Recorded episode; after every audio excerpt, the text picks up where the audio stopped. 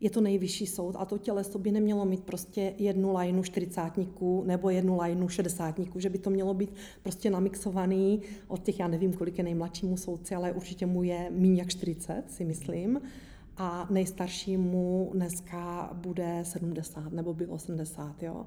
A e, začíná se to trošku propadat, že, že, že jako kdybych mohla mít uh, kouzelný nějaký proutek a říct, že bych chtěla zkušenýho šedesátníka uh, teď, zítra, tak ho hned beru.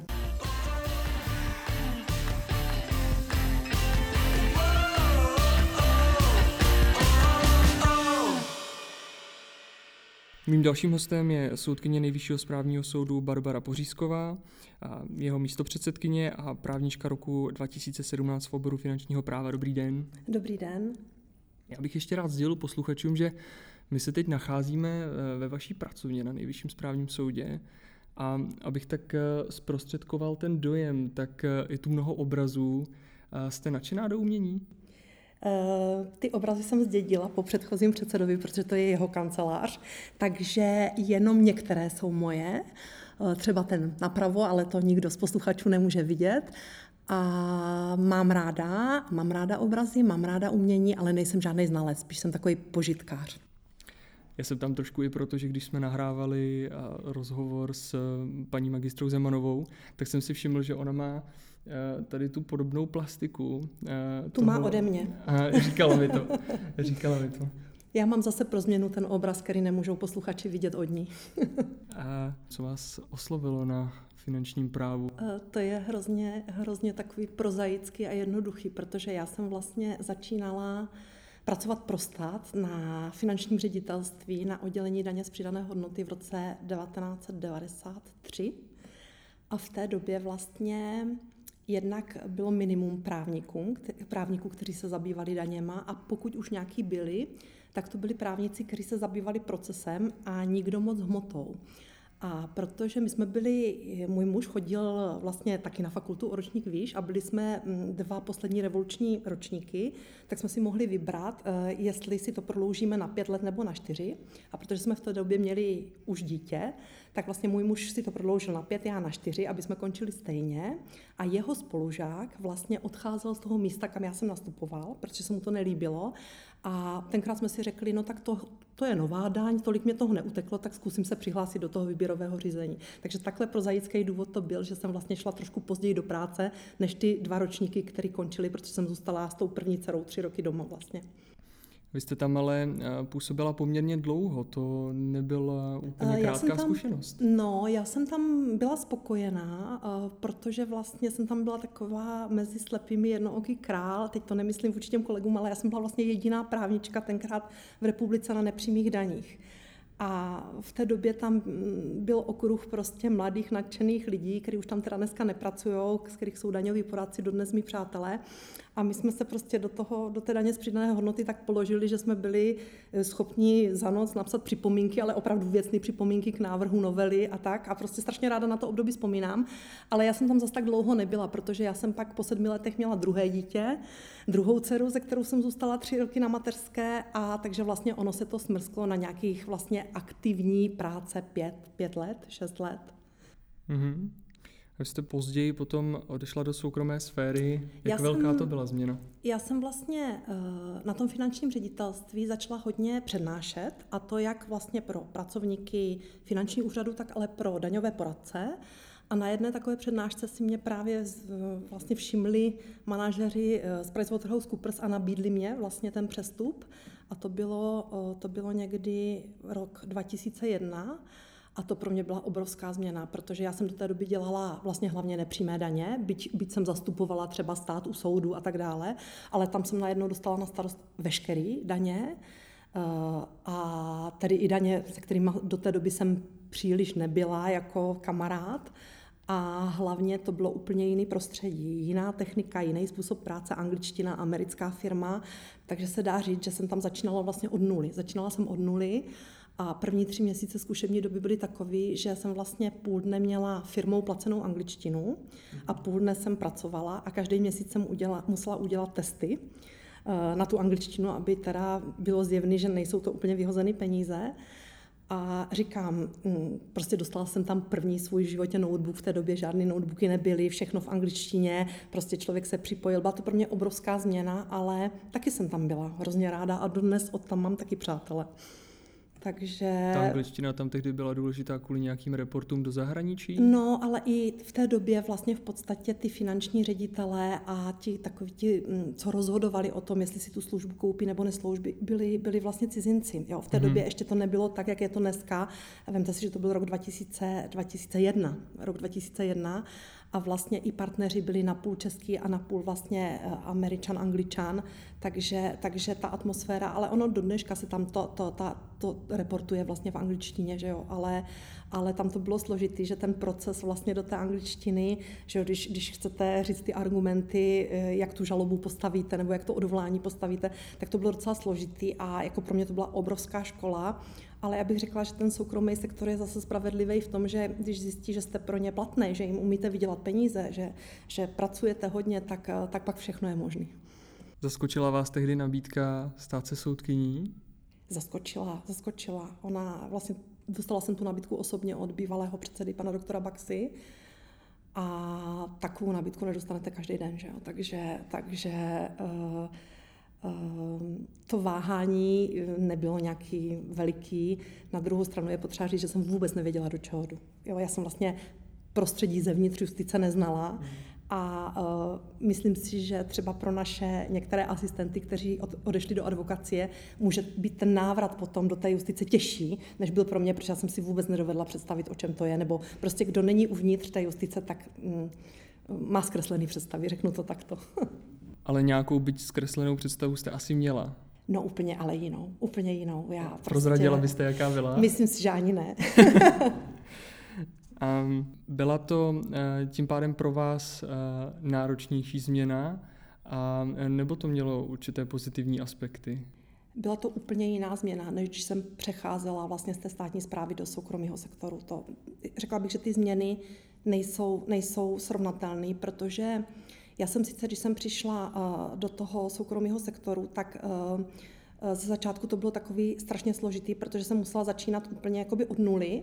A zatímco na tom ředitelství jsem byla zvyklá, že už jsem měla jméno a prostě každý druhý se mnou chtěl konzultovat a čekala fronta na paní doktorku, tak prostě když jsem přišla do těch prizů, tak vlastně mě nikdo neznal. Já jsem musela předvíst i v těch úplně jiných podmínkách, že to teda z jejich strany byla dobrá akvizice a a vlastně oni taky z začátku ten proces eh, byl fakt v plenkách, jako málo, málo kanceláří měli specialisty daňový na proces, takže vlastně oni taky moc nevěděli, co ode mě očekávat, ale jako, čili ta změna byla v tomhle, když, to, když jsem přišla na ten soud, tak já jsem byla ze začátku i když jsem měla bezvaný senát, úplně prostě senát snů, měla jsem vlastně za předsedu doktora Malíka, s kterým soudním dodnes, a, a Danielu Zemanovou, která právě nastoupila ten samý rok na nejvyšší správní soud, protože předtím tady byla na stáži, takže oni na mě byli hrozně hodní, tak uh, se nedá říct, že úplně všichni, um, všichni mý kolegové byli eh, z toho příchodu eh, rozradostnění, když to řeknu takhle. Protože já jsem byla první,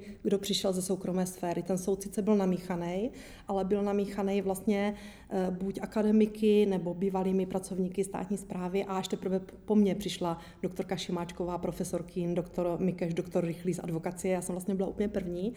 A většina těch soudců na mě, těch kolegů, kteří už tady nejsou, že někteří, nebo hodně už jich tady není, na mě byla hodná, ale byli i taci, kteří který prostě to nemohli zkousnout, že mě ještě není ani 40 a říkali, že, že jde baba z ulice. No. Vy jste se ale později stala předsedkyní Senátu ano. a teď eh, místo předsedkyní soudu.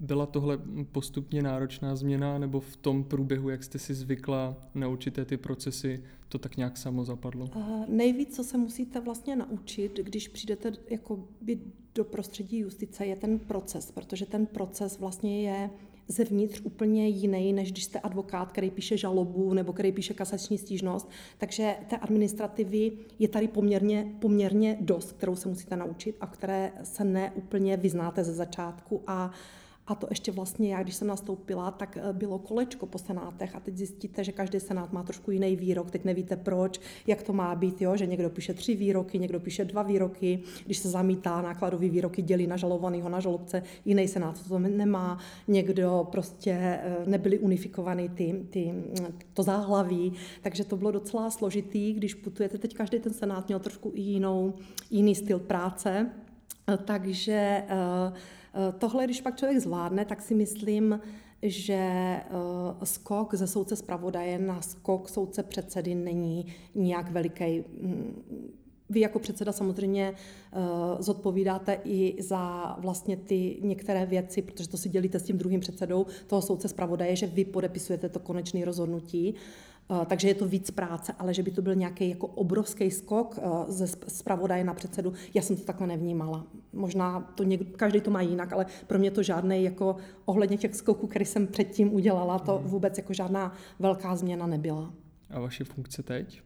No, tak to je skok úplně, úplně, úplně zase do jiných vod, protože uh, protože máte úplně jiný druh práce. Byť já jsem si souzení nechala, tak samozřejmě v omezené míře zůstala jsem i členkou rozšířeného senátu, ale vlastně vyřešíte tisíc, devět tisíc věcí okolo, jako chod firmy v podstatě, když to zjednoduším, jo, prostě musí to svítit, ten soud musí topit, musí prostě eh, tohle být zabezpečený, takže to úplně, je to úplně jiný druh starostí, je to, je to vlastně práce s lidma, což jako soudce uh, ano, měl byste mít na paměti vždycky ten příběh těch lidí, ale pracujete vlastně s papírama a se svým senátem. A tady vlastně pracujete se všema lidma i s nesoudcovským stavem, který na tom soudě je. Takže, takže eh, je to určitě veliký skok, ale je to zase eh, skok eh, jiným směrem, protože to je jiná práce.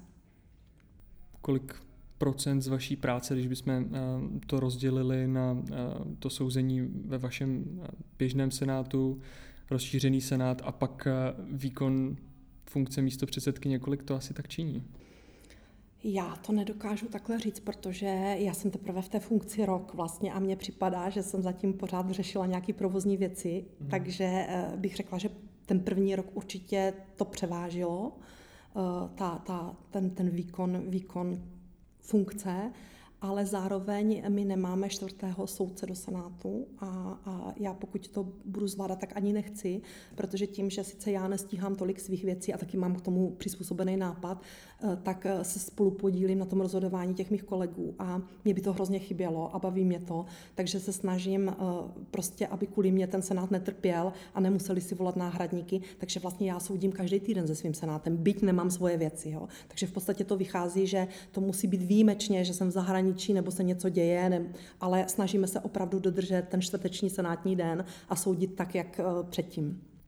To znamená, že ten senátní den je den, kdy se scházíte na porady a řešíte ano, ty věci? Ano, přesně tak. A my, my máme to pravidelně ve čtvrtek 9. senát. Jo, že já jsem zaslechl, že ne každý senát se vždycky pravidelně schází, tak mě zajímá. My, my to takhle máme úplně od prvopočátku od toho roku 2006, kdy mm-hmm. já mhm. jsem se stala soudkyní Nejvyššího správního soudu a ať tím senátem prošlo od Daniely Zemanové, Petra Mikeše, Tomáše Rychlého, dneska máme Pavla Molka, tak ty čtvrtky se od té doby drží jako senátní dny. Um, jste říkala, že vám chybí čtvrtý soudce v Senátu. Jaké jsou vlastně priority současného vedení stran doplňování soudců na NSS? Protože myslím, že panuje mírný podstav, co se týče Ten počtu. panuje vlastně stále a já bych řekla, že ty priority jsou ale myslím si, že můžu mluvit i za pana předsedu Mazance, že jsou stejné, jak je nastavil pan doktor Baxa, že ten soud uh, chceme mít pestrý, chceme, chceme tady mít prostě tu všeho chuť, protože eh, z mýho pohledu je to strašně důležité, protože každý má eh, trošičku jiné zkušenosti. Eh, myslím si, že ten mix je vždycky lepší, než když máte jednu líheň.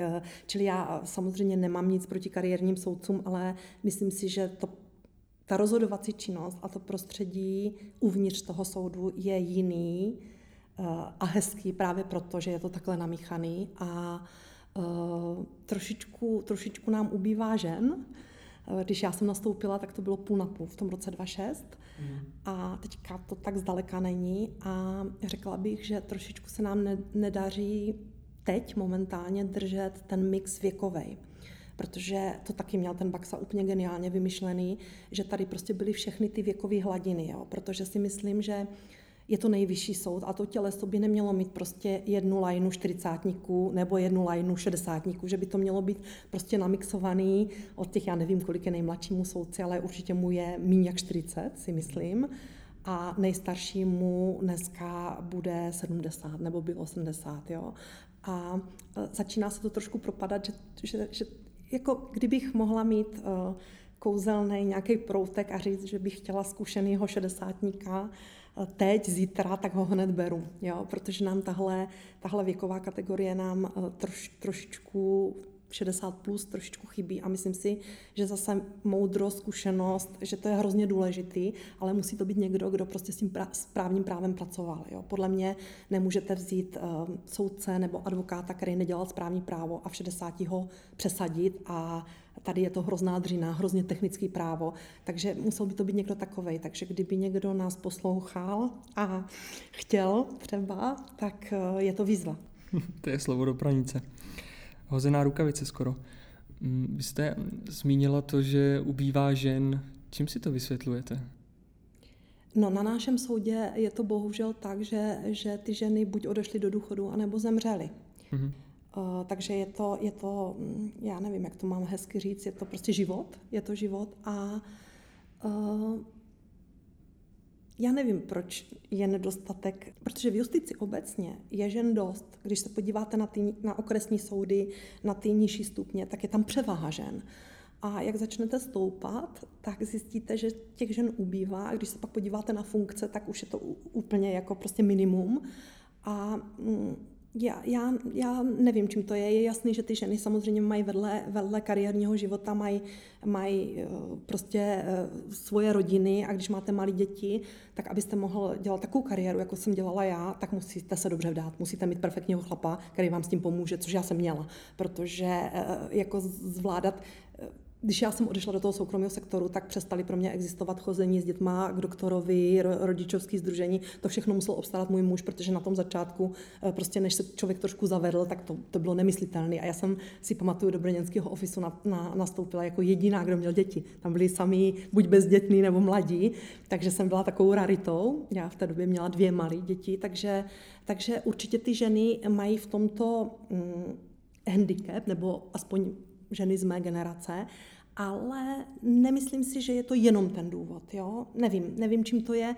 Možná, jestli bude novela zákona o soudech a soudcích, kde projde výběrové řízení, tak se třeba do výběrových řízení přihlásí víc žen. Já, já nevím. Ale při tomu nejvyššího správního soudu je ten proces docela transparentní. Na webu uh, vysí s memorandum a způsoby, jakým jsou vybíráni soudci, vysí tam nabídka uh, dočasného přidělení vlastně kariérních soudců. Takže třeba zrovna tady je to relativně transparentní proces. To asi ano, ale uh, vy musíte se trefit, když budu mluvit jenom o našich právních soudkyních, vy se musíte trefit do určitého období. Že ty děti buď ještě jsou hodně malí, že je můžete celý přesídlit, prostě, když, bych, když by byli mimo Brno, jo? Mm-hmm. že je můžete celý přesídlit, že uh, váš muž nebo otec vašich dětí uh, tady sežene job, pokud se nechcete rozdělit, uh, takže to je jedno memento. Pak, eh, když ty děti jsou větší, tak ne každá rodina s tím souhlasí přesídlit 11-letý děti a ne každý zvládne to cestování. Chlapi lépe než ženy. Eh, žen, které dojíždí je minimum a mají rodinu a děti někde jinde. Spíš dojíždí chlapy. A v podstatě, v podstatě, takže to je potom těžší. A pak zase, když už začnou stárnout ty ženy, tak říkají, já už prostě ne, nepůjdu, já se musím starat o nemocný rodiče nebo o nemocného manžela. Jo, je to prostě složitý. Mají to ty ženský prostě, asi to mají prostě složitější, složitější přirozeně. A, není to o tom, že by eh, tady byla ta brána, eh, já nejsem teda žádný příznivce kód a takových věcí, eh, já si prostě myslím, že i asistenty si vybírám tak, že jsem měla dvě ženský, dva kluky, kluka, holku podle toho, že byli nejlepší. Prostě já to vůbec jako nedělím eh, podle, podle toho genderu, takže si myslím, že je určitě spousta ženských, které jsou stejně schopný a neli schopnější než ty chlapy, ale že to, že se nepřihlásí sem, že tomu brání spíš nějaký objektivní důvody právě s tou rodinou nebo s tím přesídlením, ale jenom se můžu domnívat, jo, co takhle jsem s pár mluvila a určitě to není uh, prostě uh, nějaký dogma. Takhle si to já myslím, když se na to ptáte a můžu se, můžu se samozřejmě mílit. Určitá námitka, která právě zaznívá uh, směrem k soudnictví a počtu žen, je ta, že ten systém je tvořený muži, um, je zdánlivě nediskriminační ale naopak právě vyhovuje mužům, tak, eh, tak vlastně nevím, eh, jakým způsobem eh, na to nahlížet. I proto jsem se na váš názor ptal a přijde mi, že vy to vidíte tak, že se s tím dá něco dělat. No takhle, já úplně neznám tu obecnou justici. Jo. Tady jste měl naprostou pravdu, že tady je to otevřený a to, co jsem říkala, asi tam nějaký ty objektivní důvody budou. Pokud jde o tu obecnou justici, já opravdu nevím, jakým způsobem eh, se vlastně um, ti kandidáti dostanou do těch funkcí. A proto jsem příznivcem těch výběrových řízení, protože tam je to transparentní a buď bude lepší ten X pan nebo ta dáma Y a ukáže se to. Jo? A já si myslím, že to zatím takhle nebylo, že spíš to bylo, že hm, tak tady ten výjde asi ze všema a ti tíhle by nesnesli ženu, tak lepší tam dáme toho. Takhle, takhle, takhle si to já představuji, že to bylo spíš na nějaké, tedy, ale jako v dobrým slova smyslu, ne s diskriminací, ale že by řekli, že si ty lidi řekli, no ten, ten to zvládne líp, že jo, a prostě nemá tolik povinností, ale říkám, jsou to jenom moje domněnky, já do to obecné justice opravdu za stolik nevidím. Jasně. A určitě i ty povahové rysy toho soudce jsou jedna z důležitých věcí, protože když nebude vycházet s ostatními soudci nebo s asistenty, tak může být erudovaný, ale stejně to nebude, nebude fungovat a tomu soudu to třeba eventuálně může uškodit. Ale řekněte mi, jaký je podle vás dobrý soudce? Jaké jsou ty ideální kvality? To nikdo neví, že jo? To, kdybychom věděli, tak se udělá profil na míru. Eh, myslím si, že eh, to musí být především, mm, chcete-li být dobrý soudce, musíte být slušný člověk. To si myslím, že za prvé, protože ať chcete nebo nechcete, eh, prostě do té rozhodovací činnosti promítáte svoje hodnotové postoje, svoje, to, to, to právo nikdy nebude napsané tak precizně, že byste tam nevtělil ku sebe. To prostě ani v těch technických, ani v těch technických uh, oborech, prostě vždycky tam ten, ten soudce nebo ten senát tam dá otisk nějakých svého hodnotového žebříčku.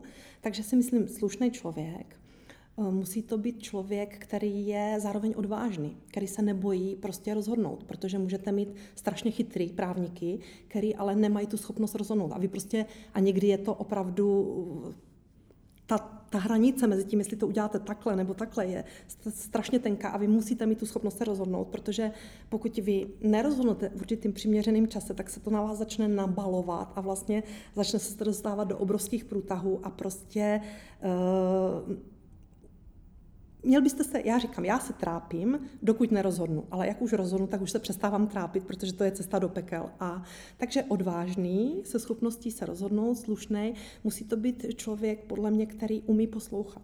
Který umí poslouchat a to, že si vyslechnete, co kdo říká, neznamená, že to tak nutně musíte udělat, ale to umění poslouchat a přemýšlet o tom, co ten druhý vám říká, vás strašně posunuje dopředu. Aspoň já to tak mám a myslím si, že dobrý soudce by to takhle měl mít, protože čím má soudce víc informací, tím z mého pohledu lépe a je na něm, a nebo na tom senátu, když to není samosoudce, jak je vyhodnotí a jak rozhodne. Takže já jsem velkým příznivcem eh, odborných diskuzí, zpětných vazeb a když mě na něčem záleží, eh, tak, eh, tak si nechám od kolegů, kteří jsou chytří a třeba vím, že by to udělali trošku jinak, udělat takzvaného ďáblového advokáta, aby mě prostě tam našli, našli, to samozřejmě nemůžu dělat s každým rozhodnutím, ale v těch stěženích, aby mě tam našli prostě ty díry a, takže umět, umět naslouchat a, a samozřejmě pořád na sobě pracovat. No.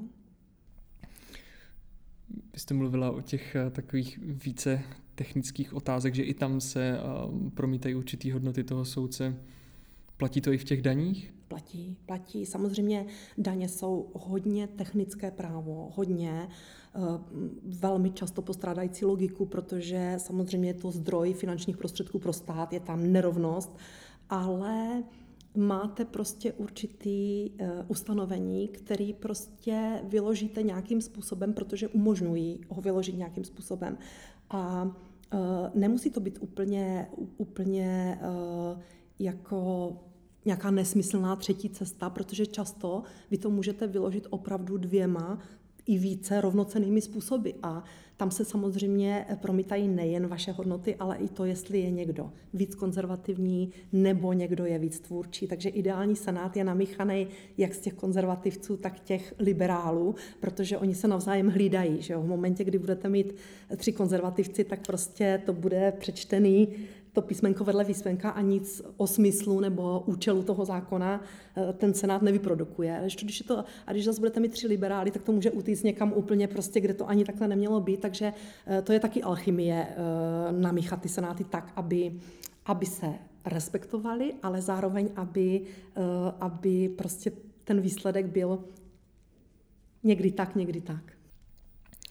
V čem podle vás spočívá specifikum daní z hlediska soudního přeskumu? Je to něco, co se dá naučit?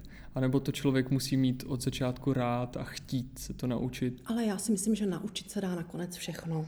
Já si myslím, že naučit se dá všechno kromě nějakých vyloženě uměleckých, uměleckých, eh, já nevím, nenaučíte se asi malovat nebo zpívat, když to nemáte na to nadání, ale jinak se dá, si myslím, když chcete, že se dá naučit hodně a skoro všechno ale ty daně jsou specifický mm, tím, že prostě jednak tam neplatí ta logika, i když se člověk snaží do nich trošku ten selský rozum promítnout a tu logiku, a jednak eh, jsou to strašně složitý předpisy.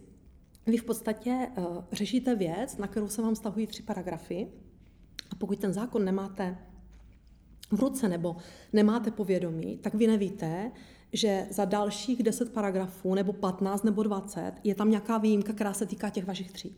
A pokud vám to ty strany nenabídnou, tak prostě jste v koncích, protože nemůže soudce číst ten zákon prostě celý od začátku až do konce, když má určitou výseč řešit. Jo. A v tom jsou ty daně záludný, že prostě jsou psaný strašně složitě, je, je tam prostě milion výjimek a vlastně uh, vemte si, že ty daňové poradci ty daně mají rozdělený ty daňoví poradci, jeden se věnuje DPH, druhý se věnuje daní z příjmu a oni to znají včetně vývoje od A až do Z. To samý vlastně jakoby úředníci eh, za státní zprávu. Ty to taky mají rozdělený podle těch specializací, takže ty samozřejmě ví, že když řeší tady tohle, že ještě je někde zakopaný pes za dalších deset stran, jo? což asi eh, pro soudce je hrozně těžký. Takže v tom bych řekla, že to není umění mít rád nebo nerád nebo neschopnost se naučit, ale že je to takový zákeřný právo.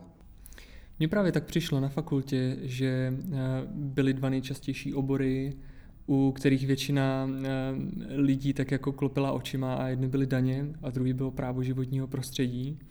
A tak právě proto jsem eh, se na to ptal, jestli k tomu člověk potřebuje nějaký blížší vztah, anebo ne.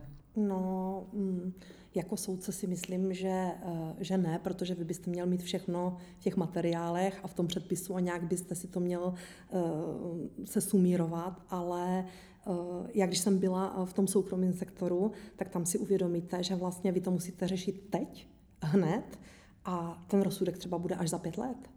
A teď státní zpráva má nějaký zadání, ty to nemyslím zle, ale samozřejmě jsou ochránci budžetu, takže prostě ty, ty mají nějaký zadání to vykládat určitým způsobem. Teď vy žádný rozsudek nemáte, ale prostě ten klient čeká na vaši odpověď a točí se tam miliony, miliony korun. A vy se musíte rozhodnout teď, při svým nejlepším svědomím, že ten výklad poskytnete takto. To bylo na tom začátku, ale určitě jsou dneska oblasti, i v tom DPH, i na té přímovce, že pořád máte takovou tu množinu, která ještě judikovaná není a samozřejmě ta praxe je vždycky několik kroků před váma, protože ten, to je vlastně biznis, ten se vyvíjí, daně to, to, to je vlastně biznis, že jo? ten se vyvíjí podle toho, jak se vyvíjí obchodování, systém, způsob. Takže vlastně vždycky budou o trošku dopředu a samozřejmě uh, nesou o to větší riziko. Mm-hmm. Byl podle vás dobrý krok, že se na NSS zrušili kolegia? Já jenom bych připomenul pro posluchače, že do roku 2013 tady eh, bylo sociálně správní a finančně správní kolegium, což byly právě ty daně. Já jsem hlasovala pro zrušení kolegií mm-hmm. a z mýho pohledu, čistě teďka eh, osobního, to byl velmi správný krok. Já si myslím, že dřív prostě to nebylo vyvážené a myslím si, že soudci, kteří byli ve, finančně, ve finančním kolegiu, měli daleko, daleko víc práce než uh, soudci, kteří byli v tom druhém kolegiu a že se to prostě srovnalo. A samozřejmě ne každá kauza, vy můžete dostat i, i v těch daních, můžete dostat opožděnou kasační stížnost a jste šťastný a, a, a můžete dostat strašně těžký důchod s nějakým mezinárodním prvkem a tak dále, ale eh, z, z mýho čistě osobního pohledu um, se to vyrovnalo, eh, to zatížení těch jednotlivých soudců a mm, já si myslím, že specializace by měla být na těch nižších stupních. To znamená, samozřejmě specializovaná je státní zpráva, to je v pořádku, ale myslím si, že i specializovaní by mohli být krajští soudci, jo? protože ty samozřejmě jsou v té první palbě, ale soudci nejvyšších soudů z mýho pohledu eh, by měli mít ten nadhled. Měli by mít ten nadhled a umět si spojovat ty různé obory. Eh, takže a tohle je strašně malý rybník, takže já si nedovedu představit, že bychom tady na soudě měli dva senáty na DPH, který by tady vlastně řídili DPH v republice šest lidí. Jo, pro mě, pro mě je to, ta představa není úplně dobrá. A teď z hlediska čistě vývoje myšlení, já neberu žádný postranní vlivy, ale z toho, že se prostě zakonzervujete, jedete si v té své linii a mm, žádný nový pohledy. Takže já, já, já, byť jsme teďka prostě máme obrovské zatížení a vím, že kdyby jsme tu specializaci měli, tak by se těm soudcům ulevilo, protože by vlastně dělali jednu oblast a ne prostě takový široký spektrum ale já v tomhle eh, souzním eh, s bývalým předsedou eh, velmi, že tu specializaci nepovažuji za dobrou u nejvyšších, u nejvyšších soudů. Hmm. Na, navzdory, navzdory tomu, což je určitě z vnitřního hlediska pozitivní, pozitivní změna, tak ale stejně tenhle soud trpí a myslím, že to byl pan bývalý předseda, který to nazval, že je obětí eh, vlastního, vlastního úspěchu, úspěchu, že trpí poměrně velkým nápadem. Um, dá se tohle uh, nějak řešit? Mluví se často o těch procesních filtrech? No, já si s tím nevím rady, protože je na to strašně těžká odpověď. Ty filtry má většina států Evropské unie. A to nejenom státy, které mají tří nebo čtyřstupňovou dokonce tu, tu soudní soustavu. To znamená, že ti potom ten, ten nejvyšší soud v Německu samozřejmě ten řeší zlomek, protože má pod sebou tři soudní soustavy, tak řeší slo, zlomek kaus. Ale dokonce i soudy s dvoustupňovou soustavou, tak jak jsme my, vlastně mají nějaký filtry a já právě v rámci AKI 9. září tady pořádám mezinárodní konferenci, která bude zaměřená na tu filtraci a na ten systém spravedlivého souzení i s filtrací, aby jsme se teda něco dozvěděli, protože ten stav je opravdu nezvladatelný, je na hranici lidského zvláda, zvláda, zvládnutelnosti a samozřejmě eh, pokud ten Senát stihne měsíčně rozhodnout 30 věcí, eh, a napadne mu 50 prostě, tak eh, ty soudci jsou z toho demotivovaní a samozřejmě časem by se to mohlo projevit i na kvalitě toho rozhodnutí. Takže jak, jak, jak to řešit. Někdo řekne, tak prostě rozšiřte soud. Jo. Je otázka, jednak nám na to asi nikdo nedá peníze, jednak by to byla otázka dalších budov, protože sem bychom se rozhodně nevlezli, a jednak je otázka, jestli to vůbec dobře, jestli, jestli to má být nějaký obrovský těleso a neuhlídáte judikaturu, začneme se rozjíždět. Uh, někdo řekne, tak přidejte asistenty. Jo. To jako... Uh, to nic nevyřeší, protože stejně ten soud, ten senát je za to zodpovědný, takže, takže prostě uh, asistenti to taky nevyřeší. Takže, takže já si myslím, že nějaký rozumný filtr tak, aby, byť se tady na to v těch podmínkách neslyší, že jo, všichni to skritizovali, tu ne, nepřijatelnost, eh, tak nějaký filtr, kdyby ten mm, soud nejvyšší instance prostě to, co už řekl stokrát, nemusel opakovat prostě podrobně a ve vypořádání, že by prostě ty strany neutrpěly. Já jsem o tom přesvědčená, že by neutrpěly, ale nevypadá to úplně jako reálná cesta, že jo? takže se bude hledat asi, mm, budou se hledat nějaký eh, procesní opatření v novele SRS, a uh, budeme se s tím muset nějakým způsobem vypořádat. Nevím, no, jestli, jestli uh, můj přístup, kdy já jsem vyhlásila postřižiny, zkracovat, zkracovat, zkracovat odůvodnění, jestli, jestli je úplně dobrý, ale nic jiného nám asi nezbývá, protože ta situace, nechci úplně pořád plakat, ale myslím si, že jsem hodně pracovitý člověk a že soudci na našem soudě jsou pracovití lidé a myslím si, že toho začínáme mít všichni pozvolna plný zuby. Na tom semináři, o kterém jste mluvila, vím, že budou soudci z různých států z Evropy. A jsem ale pozvaný někdo ze zástupců exekutivy nebo legislativy české? Ne, ne tohle, je, tohle je vlastně uh, Tohle je vlastně seminář, který se pořádá v rámci ACA Europe, což je organizace združující nejvyšší správní soudy a státní rady Evropské unie. A každé dva roky se mění předsednictví. My jsme měli za pana předsedy Baxy velmi úspěšné předsednictví, kdy jsme tomu předsedali a vlastně eh, ten seminář se teďka koná u nás pod německým předsednictvím a v podstatě je to uzavřená, uzavřená, uh, uzavřená diskuze mezi soudci uh, nebo mezi špičkami, mezi, mezi vedením těch, těch nejvyšších správních soudů a státních rád v rámci Evropské unie a snažíme prostě eh, na ty problémy, byť každý ten právní řád je trošičku jiný, tak samozřejmě všichni jsme pod kuratelou evropského práva a snažíme ty věci diskutovat. Třeba ty filtry, to je jasně společné řešení, ale eh, mně napadá, že by bylo třeba krásný další téma na seminář by bylo komentování soudních rozhodnutí na venek. Jo? To si myslím, že jsme v tomhle třeba nejvyšší správní soud je v tomhle hodně, hodně pionýrem, hodně průkopníkem, že mm, jsou státy jako Francie nebo UK, kde prostě soudci nekomentují svoje rozhodnutí, je to tam úplně zapovězeno, maximálně se udělá tisková zpráva a myslím si, že to, to by bylo taky hezký téma. Takže tohle je seminář, který je, dá se říct, velice prestižní, ale na druhou stranu je to justice pro sebe. Mm-hmm. Jaká je pověst eh, nejvyššího správního soudu v těchto těch zahraničních kruzích? Myslím si, že po eh, tom předsednictví, který vlastně Česká republika a nejvyšší správní soud za předsedy pana doktora Baxy vlastně zorganizoval a naplnil, že eh, máme velmi dobré jméno a samozřejmě se na tom podílelo XY lidí, včetně soudců. I já osobně jsem se na tom podílela tenkrát a, a vlastně vím od těch, od těch eh, předsedů těch jiných soudů, že říkali, že tím jsme se trošku vymanili z takového toho z té nálepky té, té východní Evropy. Jo, že nás vlastně vzali, protože to bylo odborně velmi dobré, mm, sociálně velmi dobré, takže na to strašně rádi vzpomínají a, a taky vlastně nám přijede teďka 34 reprezentantů právě proto, že, že to bylo dobrý.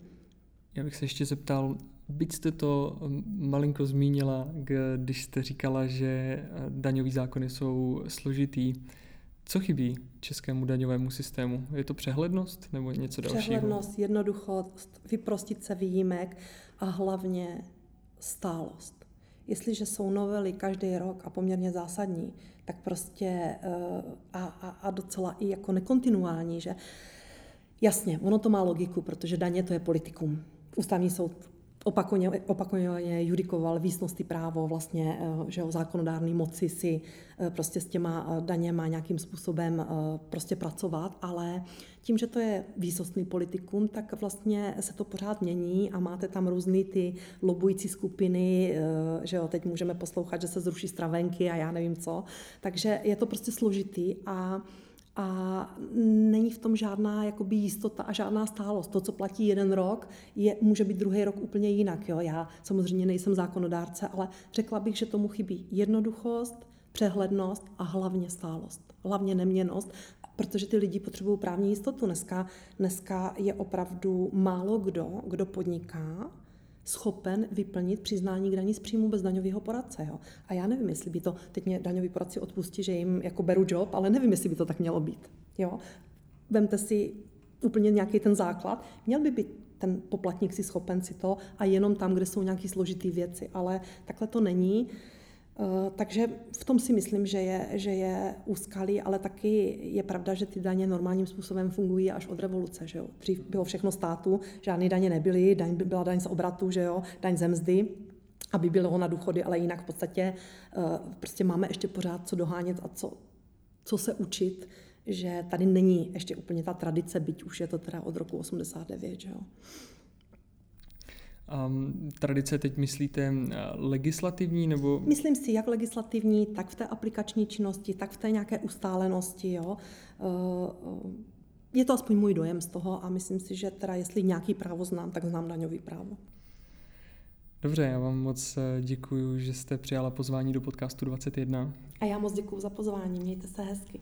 Všichni. Tohle byla Barbara Pořízková, podcasty 21, mé jméno je Jan Schleiss.